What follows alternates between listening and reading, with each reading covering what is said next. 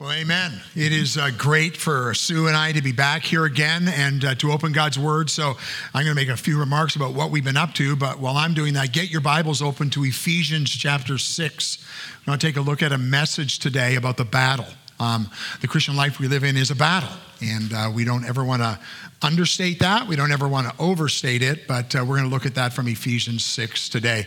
Uh, before we do that, though, as you are well aware, I served at uh, Harvest York Region for 11 years and in January started in a new role as the uh, Canadian Regional Director for the Great Commission Collective, of which uh, your church is a part. And uh, Sue and I have been all over Canada um, this year so far, a little bit down in the States as well, serving our churches, and it's a great privilege to do it. I, I like to explain what what I do kind of in four uh, sentences for people to understand. What we're, what we're striving for is that we would have healthy leaders leading strong churches, planting life giving churches around the world. So that was three things, right? And then the fourth thing is uh, recruiting and seeing other churches come and join us in the journey. And uh, so that's what uh, my new job is. That's what the task is. And uh, we've been traveling. We still uh, make um, Harvest York Region, which is as of today. So if you get out of the service before their 11 o'clock service starts, please don't put anything on Facebook. But uh, they're announcing a name change there,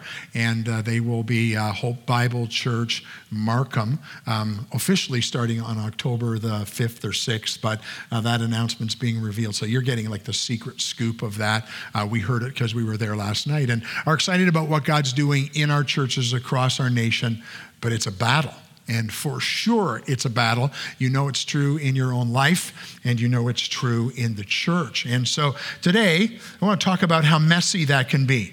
This battle that we need to be ready for. Um, the Christian life is a battle, it's a battle against a strong enemy. And if you deny the reality that we face, a strong enemy, you set yourself up to be defeated. Um, although he's a strong enemy, he's not a greater enemy. He's not a greater enemy than he who is in us. He's not a greater enemy than with God's help we don't conquer, but he's a strong enemy. Um, and the great part of that for followers of Jesus Christ, especially at the end, we win. We win. And so this is not a message about, oh no, how awful it's going to be, but it's a reality message about what God's called us to and what we're to be a part of as we uh, live our lives for the glory of God. The enemy is real, he's powerful, he's slick, but God is greater, and He's given us all the tools that we need to fight this battle successfully. And when I look at that from Ephesians chapter 6 today, so would you stand with me as we uh, read God's word today? I want to read starting at verse 10 uh, down to the end of verse 20. Here's what Paul says It says, Finally, be strong in the Lord and in the strength of his might. Put on the whole armor of God that you may be able to stand against the schemes of the devil. For we do not wrestle against flesh and blood, but against the rulers, against authorities, against the cosmic powers over the present darkness, uh, against the spiritual forces of evil in heavenly places.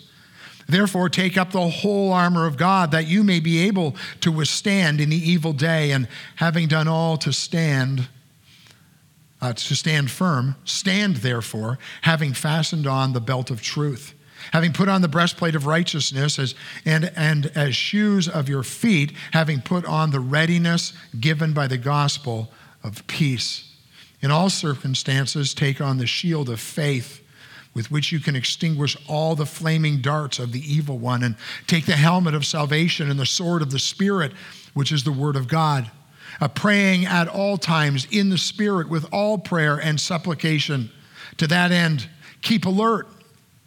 Keep alert with all perseverance, making supplication for all the saints, and also for me, that words may be given to me in opening my mouth boldly to proclaim the mystery of the gospel, for which I am an ambassador in chains, that I may declare it boldly as I ought to speak. Let's pray. Father, we uh, thank you for the amazing privilege it is to uh, come together, to lift our voices in strong worship, in words to you for all that you've done and what you've accomplished for every person in this room who has put their trust in Jesus Christ. And Lord, we realize, we realize that just from what we went through last week, this spiritual life is a battle. Never promised it would be easy, but you've always promised you'll go with us And Father, the victory we have comes through the power of your Spirit leading and directing us. And so, Lord, if someone's here today and in their spiritual journey they feel like they are a failure, Father, um, it's a new day. There's a new opportunity. There's a time to be right with you and move forward as we grow up in Jesus Christ. For the one who is rejoicing in their walk with you, I pray that you would continue to encourage them, but remind them this is a battle. And if the battle's not on today, it's going to come. And Father, for the person who is uh, outside of Christ today, have never trusted Christ, would you use this message? Would you use this message to open their eyes that they may see uh, through eyes of faith what we understand in Jesus Christ. Do all of this, we pray, for your glory. And we ask it in Jesus' name. Amen. Amen. Well, thank you. You can take your seats. It would be wrong for me to just jump right into Ephesians chapter 6 without taking a minute to kind of paint a picture of what Paul's already been doing in this book, right? Uh, Paul is in prison as he's writing this. And so, as he talks about some of the things, he's experiencing uh, some of the realities of what he's talking about.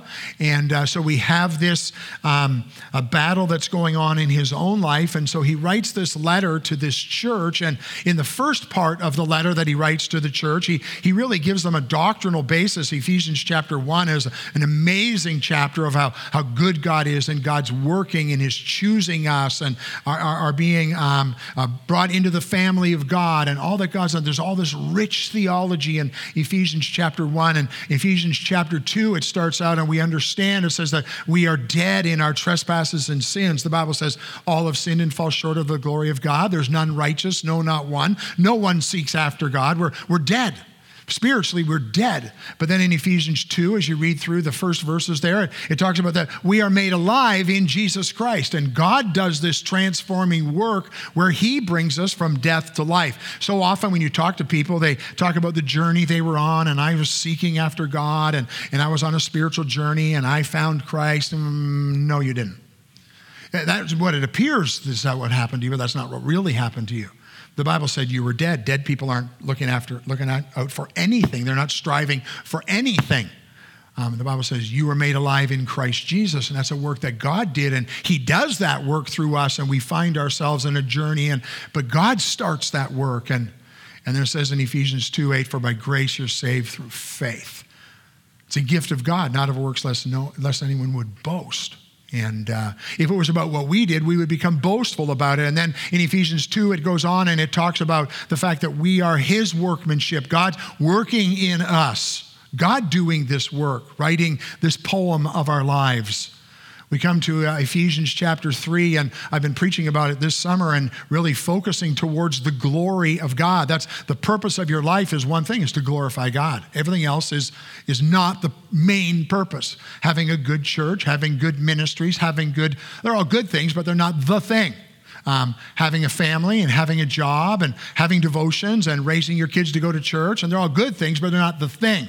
The thing is to glorify God, and you see that in uh, verses uh, 20 and 21, I think it is. And then Paul comes to Ephesians chapter 4, and after all of this rich theology and all of this rich teaching, now he, he t- kind of turns the book on its head. It's like, this is who you are, and now the rest of the book is now this is what you do.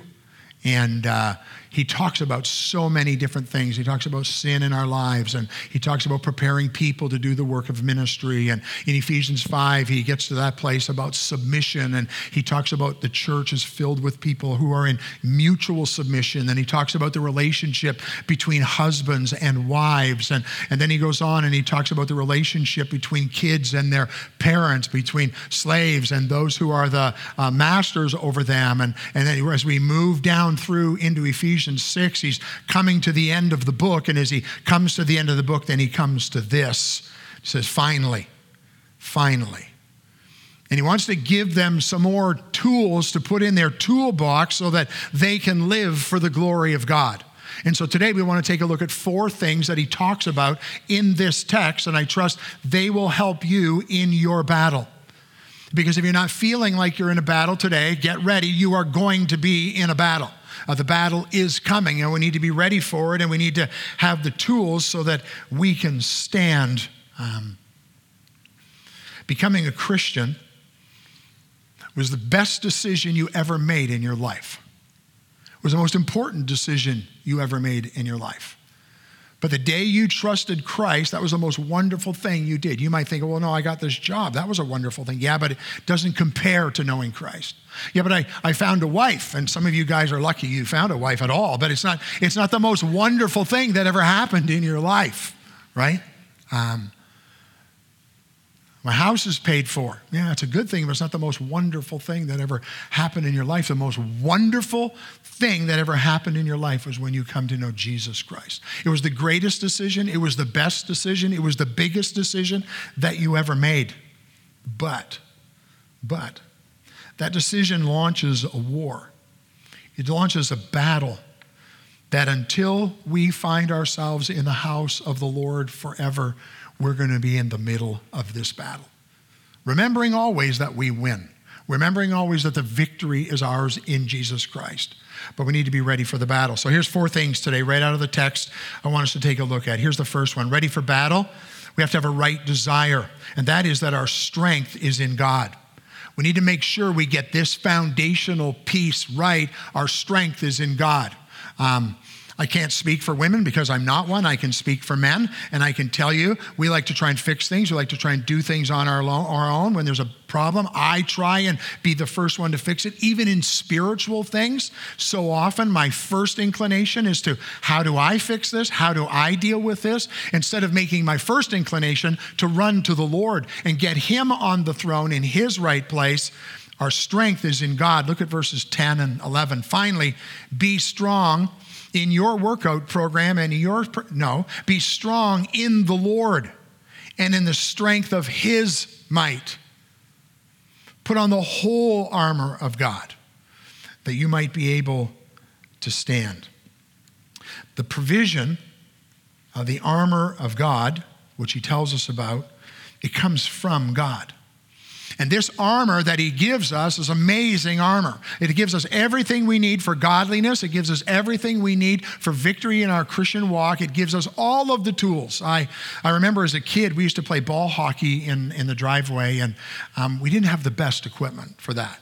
Um, and so I was the uh, there was five kids in our family. I was the third boy, so it was like dress up Paul, put him in net, and we'll try and kill him. That was kind of what my older brothers desired to do. And we had these great big old uh, pads that we had, and we'd strap stuff on. And I had a baseball chest protector, and was wearing a baseball mask and a, and a glove and some kind of something for a blocker. I don't know what it was. And then they would try and kill me. That's what their goal was. And uh, it wasn't the best equipment. It, it, really didn't do a great job, but it was the best we had. And uh, that's not the kind of equipment we're talking about here. When I started to play hockey, I didn't have the best equipment. I had these uh, skates that, when you, when you took them off, the top of the skates would flop over, right? And you wondered why you were flopping around on your ankles. I had to put ankle guards in my skates to keep them stiff. Some of you are older know what those things are. Those of you who are younger, like, what's he even talking about? And then I had to buy things to wrap around my skates so if a guy shot the puck and it hit me in the foot, it wouldn't kill me. Didn't have the best equipment. But what God offers to us is exactly what we need. I watch guys who play hockey to now, like they're out there in armor. Um, and, and like, how can they possibly get hurt? because um, they've got the best equipment. Well, that's what we talk about when, when uh, Paul says to these people, Be strong in the Lord and the strength of his might. Put on the whole armor because this armor we're going to see is exactly what God has for us. We're strong in his strength. Um, that strength, that armor, that really is, is God's helping us and directing us. And Colossians chapter 1, which is very much a parallel book to Ephesians, verses 11 to 13, it says this uh, May you be strengthened with all power according to his glorious might for all endurance and patience with joy, giving thanks to the Father who has qualified you to share in the inheritance of the saints in light. He has delivered us from the domain of darkness and transferred us to the kingdom of His beloved Son. God has done this work in us. God is providing everything we um, everything we need. Uh, we were just talking on the way up here about Jehoshaphat in Chronicles. Uh, we don't know what to do, but our eyes are on you. That's what Jehoshaphat said. They're in the middle of a battle. We don't know what to do, but our eyes are on you. Is that your go to position in your walk in Jesus Christ? understanding that the strength and the ability is not in you, it's not in me, it's in God and what He has done. There is no other path, there is no other way. Um, the strength to get through what we need is not you, it's not the world, it's not another religion, it's the finished work of Jesus Christ. Be strong in the Lord and in his mighty power. God, help me to rest in that every day. Help me to get my eyes focused back on that every day. He says, put on the armor of God. Um, that's a, a word of permanence in the Greek. This is not something you put on and take off. It's not like that hockey equipment. You play the game and you take it off at the end of the day. It's not like that. This word put on is a permanent thing. And so, as we get to the armor in a few minutes, we need to remember we put this on, it becomes who we are. These things that God offers to us, they need to become who we are every day. It's not, well, we're going to church, I need to put on some armor. I'm, I'm going to go and meet with somebody and have a meeting, we need to put on some armor. We're, we're um, whatever, it's a permanent thing. This is who we're desiring to be. With all of these pieces of equipment that God has given us, it's a permanent thing. In 2 Corinthians 10 3 to 5, it says, For though we walk in the flesh, we are not waging war according to the flesh. For the weapons of our warfare are not of the flesh, but of divine power to destroy strongholds. We destroy arguments and every lofty opinion raised against the knowledge of God and take every thought captive to obey Christ. If we're going to be ready for the battle, we need to be strong in the Lord. Your, your stories, we've been hearing stories if you're reading in, in the news about the Christian world, about people who walk away from their faith. I, I can tell you right now, each of those people at some point took their eyes off of the Lord. Each one of those people stopped reading the word. Each one of those people stopped praying. Each one of those people started to get their eyes fixed on what they thought they could accomplish and they could do.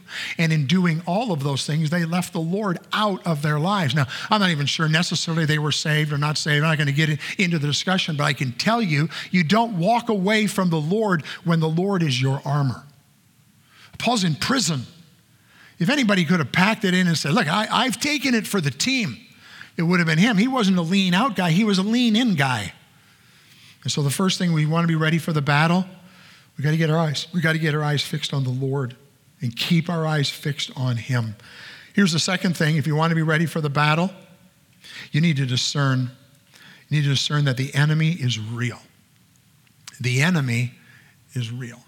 Um, look at the end of verse 11 and verse 12. Um, that you may be able to stand against the schemes of the devil. For we do not wrestle against flesh and blood, but against the rulers, against the authorities, against the cosmic powers over the present darkness, against the spiritual forces of evil in the heavenly places. The enemy who is against us is real. Not only is he real, but he is, he is powerful. Um, his name is Satan. Um, in 1 John 2 15 and 16, and 16, it says, Do not love the world or the things of the world. If anyone loves the world, the love of the Father is not in him. For all that is in the world, the desires of the flesh and the desires of the eyes and the pride of possession is not from the Father, but is from the world. And in this text, it talks about him, gives him the name, the devil. Um, he is real. Here's some things about him. He, he was once the chief angel, he was the anointed cherub. He was called the star of the morning. All of that until he rebelled against God. He is real. Jesus spoke about him in Luke 10 18. He spoke with him when he was, um, remember when he was um, in the uh, wilderness and, and the Satan would come and tempt him in Matthew chapter 4. And each time, uh, Jesus, how did he deal with him? He dealt with him by scripture, he dealt with him by the word of God. Um, Paul and Peter, James and John all speak of him as a, as a personal being. He's named in Scripture.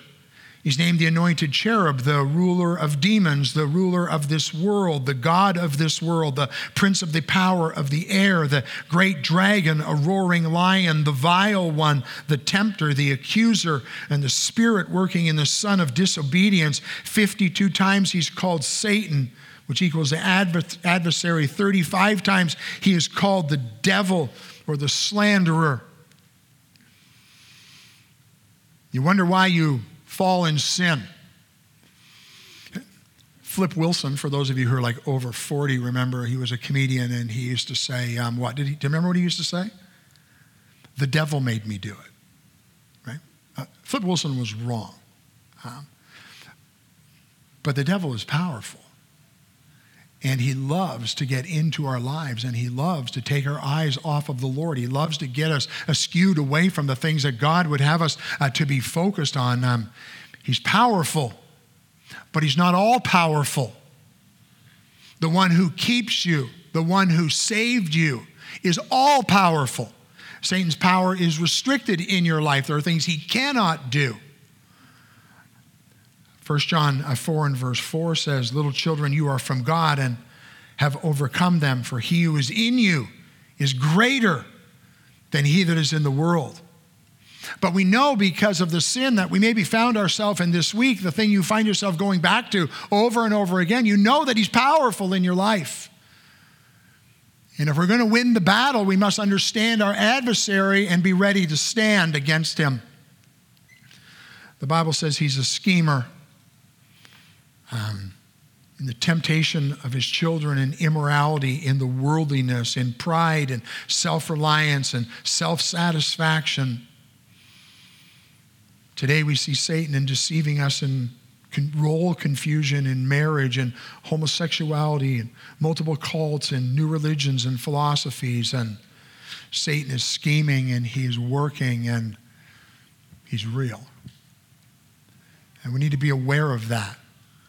And we need to get our eyes fixed on Jesus Christ. We need to get our eyes focused on the Word of God. In a moment, we're going to, we need to get the armor of God on so that we can stand. But if you've been defeated this week, you don't have to be defeated next week because greater is He that is in you than He that is in the world. That sanctification process we're going on, that growing up in Jesus Christ, is a bumpy road. And if we sin, we confess our sin. He is faithful and just to forgive us and cleanse us from all and all kinds of unrighteousness. We don't have to live in this defeat. But Satan doesn't rule in the heart of a believer. And Satan has his minions. He has those who work for him in verse 12 For we do not wrestle against flesh and blood, but against the rulers, against the authorities, against the cosmic powers of this present darkness, against the spiritual forces of evil in the heavenly places. We have these um, demons, those are also fallen angels who are working on us and working at us and seeking to get our eyes off of the Lord and using all kinds of things through what we see and what we hear and what we taste. All those things are just being used to be taking our eyes off the Lord. But Satan is at work and he uses his minions. Satan is not omnipresent. He's not. He's not omnipresent. He's not omnipotent. Um, he's not omniscient. He's, he's not but he's an adversary. And he's a strong adversary. And he has his demons that fight against us. The church's statement, your church's statement about spiritual warfare would uh, say this Satan and his demonic servants viciously oppose the work of God that God performs in and through his people. God, who by his nature is infinitely more powerful than Satan, in due time will have complete and total victory over Satan.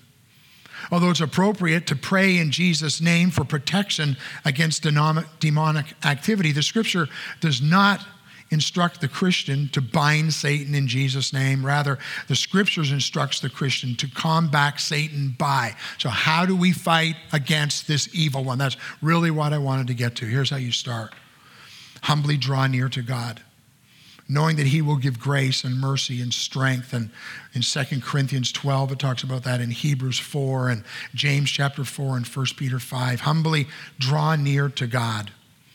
Resist Satan's temptation. The Bible says, resist the devil and he will flee. But you have to do your part. You have to resist. We get caught up in things and we want them. And, and sometimes I think we think about these things mostly in our culture today around sexuality or pornography, and, and that's blatant and obvious and true. And, and there'll be people in the room who are struggling with this. If you're a man and you've never struggled with this, I just don't think your heart's beating. Because Satan loves to do this in the lives of men. And you have to resist. You have to resist. But you don't resist alone by I'm going to try harder, I'm going to try harder, I'm going to try harder. Um, you have to agree with God about these things. And so you have to hate sin like God hates sin. Um, I, I, said in our church a couple times, and um, I said, like, if you if you can't control what you do on your computer, take it out in the driveway and back over that thing with your car. Right? Unless your company owns it, then be more careful what you do with it. But but it's not just I'm going to try harder, I'm going to try harder, I'm going to try harder. You'll never have victory if you just keep trying harder. You have to agree with God about this. You have to hate what God hates. But that's just one picture. It could be the way you deal in business, it could be the way you treat your spouse, it could be all kinds of things that the devil uses in your life. And draw near to God, resist Satan's temptation, know the truth. When Jesus was tempted, every time he quoted scripture, every time. If you don't know the word of God, you can't stand against the evil one. Because what he gives and what he offers seems so good sometimes. If you're going to stand, you have to forgive offenses. You have to be willing to forgive those around you. You have to put on the whole armor of God truth and righteousness and ready to share the gospel and faith and salvation and prayer. We're going to look at those in just a minute. And then um, you have to be demonstrating faithfulness to the Lord by enduring the trials. When it gets difficult, when it gets hard, I don't give up, I don't lean out, I lean in. We need to be ready for the battle understanding that our strength to have victory in this is not in ourselves, but it's in God. We need to understand and discern that the enemy that we face is real. Here's the third thing to be ready for the battle, we have to be dressed properly. We got to have the right equipment for the battle, and it's given to us, prepared for us in uh, verses 13 to 17. Therefore, take up the whole armor of God that you may be able to stand withstand in the evil day. And having done all to stand firm, I love the next word, stand. So often I think we, um, we, we, we just stop. After you've done everything to be ready to stand, I love what the next word is. So stand. You got to stand. Uh, there's action that's involved for us as we think about this uh, armor we're going to put on. He says, uh, Stand therefore, having fastened on the belt of truth, the breastplate of righteousness the shoes for your feet, having put on the readiness given by the gospel of peace. In all the circumstances, take up the shield of faith with which you can extinguish all the flaming darts of the evil one, and take the helmet of salvation and the sword of the Spirit, which is the Word of God. And that's the tools, that's the equipment. That's what God offers to us. That's what is given to us as followers of Jesus Christ. But you have to take them on. You have to learn how they fit. You have to work with them, but they're there. They're all there, and they're all available for us. It says, um, you don't get to pick and choose the parts. A Roman soldier couldn't decide, I'll wear the breastplate of righteousness. I'll wear the breastplate. I'm going to go to battle. I think I need a bulletproof vest, but I'm not going to take the rest of the equipment. Didn't have a choice. He didn't have a choice. This is a you take it all thing. And so all of this armor that's talked about is it's a one, it's a one, it's all kinds of pieces, but it's one thing. It's the protection that we need. And, and so we take it all on and we learn to work in it and use it. And uh, he talks about first, he says, uh, put on the belt of truth put on the belt of truth.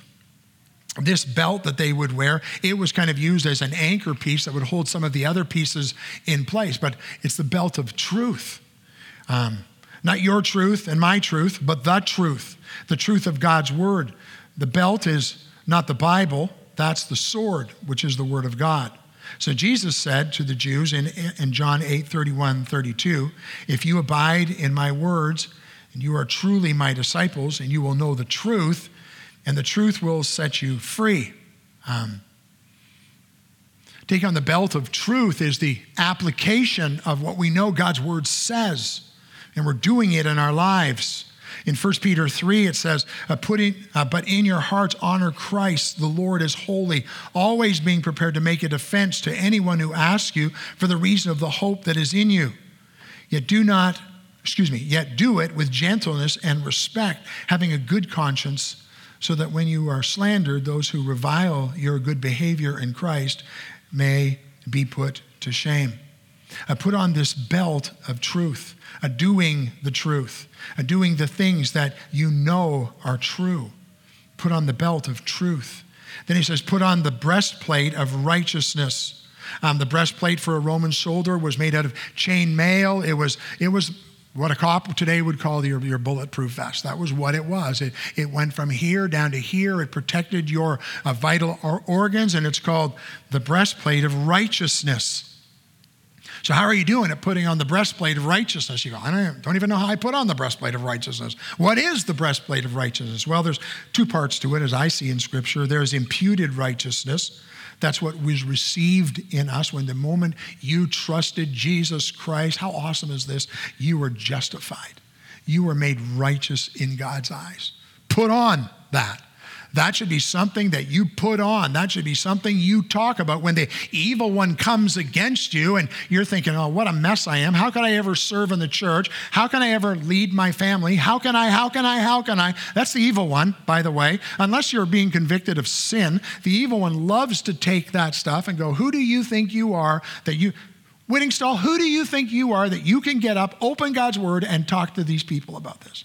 Here's how imputed righteousness what God has done in us, the position God has put us in. Put on the breastplate of righteousness, imputed righteousness. 2 Corinthians 5:21 for our sake he made him to be sin who knew no sin so that in him we might become what the righteousness of God. How awesome is that? That's what God has done for you. You didn't have anything to do. God did that. Then there's another kind of righteousness that's growing in righteousness. This is the daily growing up in him. Ephesians 4:24 and put on the new self created after the likeness of God in true righteousness and holiness. It's something that we put on it, something that we grow in. And this is the part I talked about before. This is our sanctification. This is growing up in Jesus Christ. And it's not a line that goes like this that growing up in Christ is a bumpy road in our lives. Why? Because we keep getting in the way. Our selfishness, our pride, or sin, it makes it a bumpy road. But this growing in righteousness is, I say it like this I'm not what I was.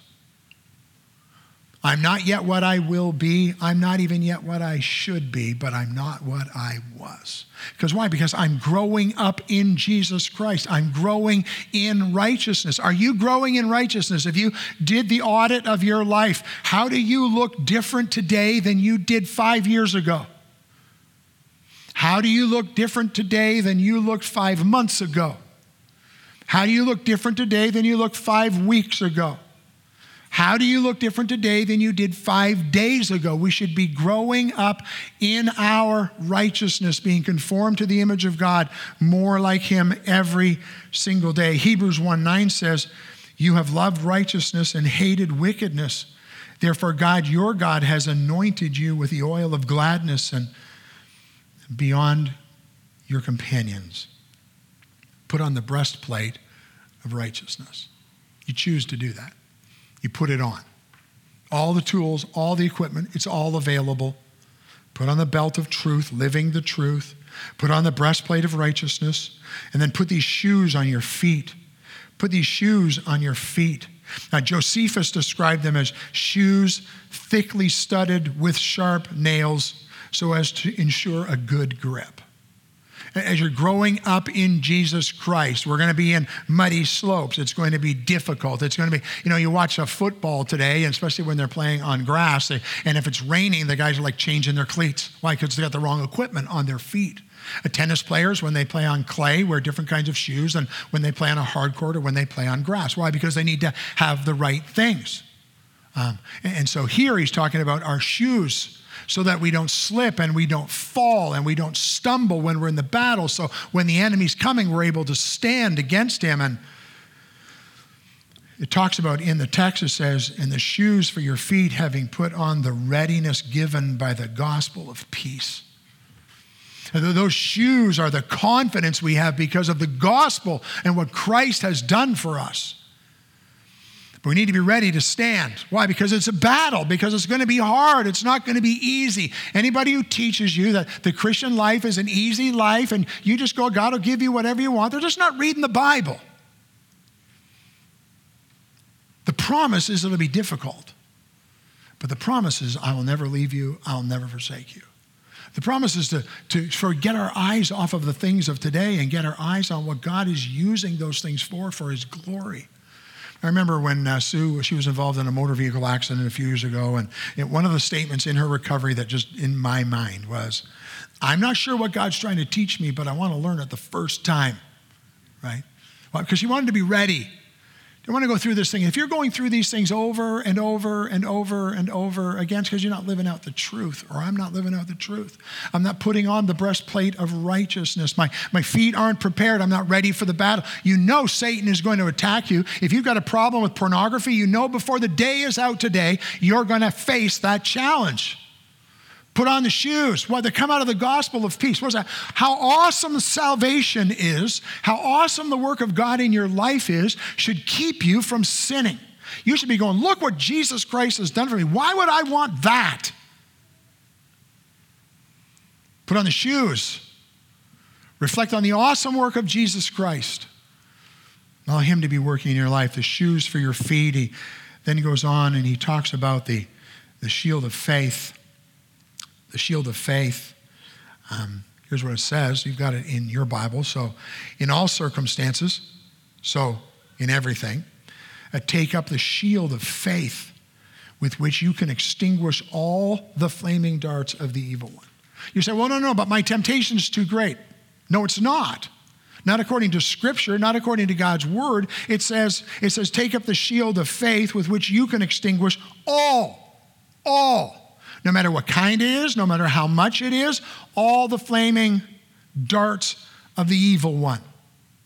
We are victorious when we are in Jesus Christ. We are victorious when we're living by faith.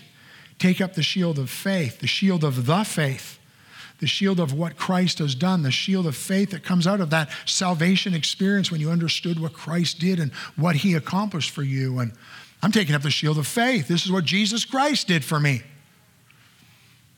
And you can extinguish all of these flaming darts. Faith here is not just saving faith, but living our faith out every day. The Roman soldier had a leather, uh, a shield that was leather stretched over a two or three feet long uh, wood, but it would be soaked in water before the battle so that when the darts would hit it, they wouldn't light on fire, but they would be put out. They'd be put out. That's what faith does. That's what faith does. I remember my mentor um, teaching one time, and uh, he was talking about how Satan loves to take our failures and always throw them back in our face. That sin that you did, that sin that you did, how can God ever use you? How can God ever use you? And, and he said this to me one time. He said, or to us, but he said, when Satan throws those things in your face, in your face, you need to go back and turn it to praise. What? Yeah, I failed. Yeah, I sinned. But he is faithful and just to forgive us and cleanse us from all and all kinds of unrighteousness. So, Satan, guess what? You're wrong because of the work of Jesus Christ, because of the shield of faith because I believe that my sin has been forgiven. It's been taken as far as the east is from the west. My sin, past, present, future, are under the blood of Jesus Christ. See, when you operate by faith, when you're trusting and seeing what God is doing, and then all of a sudden Satan is his arguments become useless, and he will stop bringing those arguments. When you take the things that God has done in your life and He throws them at you as a failure and you turn them to praise, uh, He's going to stop doing that. The last thing Satan wants you is you worshiping the Lord. The shield of faith, saving faith, the faith that keeps you. We need to get our eyes on those things. 1 Peter 5 8 9 says, Be sober minded, be watchful. Your adversary, the devil, prowls around like a roaring lion seeking someone to devour. Resist him, firm in your faith, not because of who you are, but because of who Jesus Christ is, knowing that the same kind of suffering are being experienced by your brotherhood throughout the world. Faith, I love this, this definition. Faith is believing the word of God and acting upon it no matter how I feel, knowing that God promises a good result. Take on the shield of faith. He goes on then, he says, uh, take on the helmet of salvation, and take in verse 17, and take the helmet of salvation and the sword of the Spirit. The helmet of, the, of salvation. Obviously, the, the helmet would protect your mind. It was the thing that would protect your head. It was an important piece of, of this equipment. Take on the helmet of salvation. We are to take or receive the helmet from God. It is our salvation. The assurance that God has saved you in 2 Timothy 1 9, who saved us and called us to a holy calling, not because of our works, but because of his own uh, purpose and grace, which he gave us in Christ Jesus before the ages began. If, if you're going to take on the armor of God, you take on the helmet of salvation. That, that's when you remember, remember that point in your life when you came to the understanding there is no righteous person, not one, not even me. All have sinned and fall short of the glory of God. Okay, so that is me.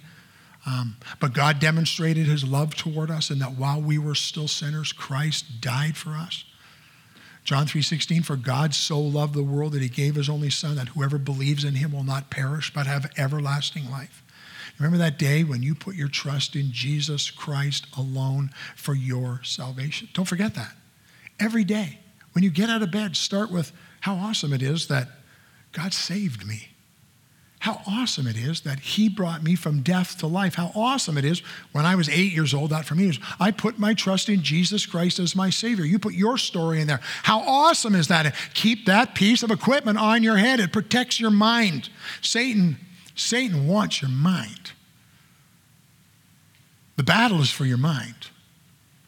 I beseech you, therefore, brothers, by the mercies of God, that you present your bodies holy acceptable unto God, which is your spiritual act of service. Satan is after your mind. Let this mind be in you. But that hope and that strength and that help comes out of understanding how awesome our salvation is and how awesome that work is that, that God has done. He, he talks about being dressed for this battle and this piece of equipment, and then time is going by quick. So here's um, one more. One more. Um, take the sword of the Spirit, which is the Word of God. The Word of God. And this is where the Word of God becomes so true. This tool, this weapon that we have, um, it's the only piece of equipment that we have that is for offense. Everything else is defense, right? The helmet, plunk, plunk. You don't want to get hit in the head. The breastplate of righteousness, the shield, it's all defense stuff. But this is the tool that we use.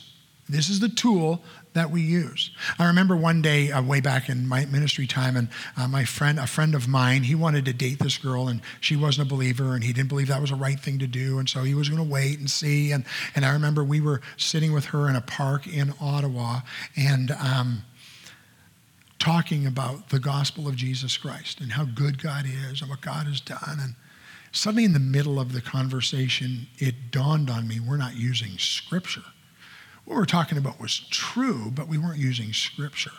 And we started to use the verses that I just talked about a few minutes ago, the Romans road and John 3.16 and Ephesians 2, 8, 9, for by grace you're saved through faith and not of yourselves. And it wasn't long until she stopped and she prayed to receive Jesus Christ as her Savior. Why? Because this is the tool that we have to fight the battle. This is the tool that Jesus used to resist the devil. Take the sword, take the sword and use it. And this is the sword, using the word of God. And so when somebody comes to you and they want advice, do you, do you give them advice? Well, good luck. They don't need advice, they need the truth of God's word. Now, do Everything I've said today is not just right from the Bible. I've put my stuff in it, but this message is all centered around what does God's word say? Because why? Because that's the weapon. That's what God's Holy Spirit uses to change people's lives. That's what God uses in your life over and over again when you need to be convicted of sin. It's the truth that comes from the Word of God. And so we have this weapon. You need to know it. You need to read it. You need to study it. You need to be in it. You're like, well, no, but I'm just a baby believer. I don't know anything. Yeah, but you're starting. So just keep growing up in Christ. You don't give up. You start somewhere and you keep on growing. I go for a walk every morning, and uh, my read through the Bible plan becomes a listen through the Bible plan. And uh, I was. Uh, listening through um, Second Corinthians the other day, and some things in there just really struck me. And I was reading uh, through Proverbs and uh, Proverbs 31. I came to the proverb and that wife, that wife. So thankful for what God has given me in a wife and how, how much of that is descriptive of her and how God is working. But if you're never in God's word, you don't have those tools.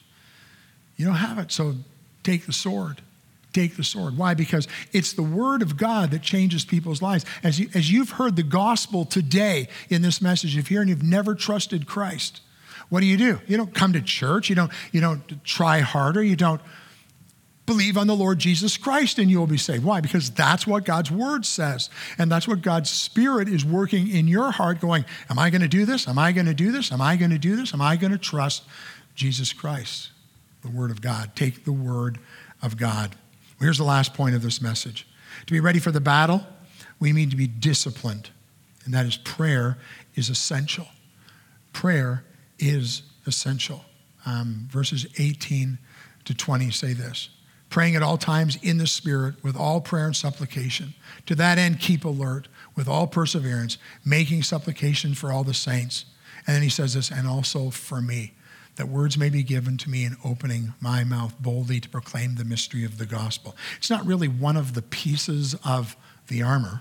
Um, but he goes, as a follower of Jesus Christ, you put on all of the armor and then he says, Now you got all that armor on, you just keep praying now. And you pray and you pray and you pray and you don't stop praying. It's a priority. It's the way we talk to God. How awesome it is that I can come and talk to God. Why? Because of the finished work of Jesus Christ. I have access. I need to come. I need to pray. And he says some things always, at all times. Not something you do just before you go to bed or when you wake up in the morning. We need to be people of prayer all the time. When things are happening during our day, we need to be praying about these things. When we're tempted, we need to be praying. When our kids are going through difficult times, we need to be praying and not giving up on them. We need to pray. Pray in the Spirit, in the power of the Spirit, in the leading of the Spirit, according to the will of God. Don't ever pray for something that you know is not God's will. Like I've heard that. I've heard people go, you know, I'm praying and, and the Lord's leading me to marry this person. And like, is that person saved? Oh, no. Well, the Lord's not leading you. Stop blaming the Lord for your sin. Um, pray in the Spirit.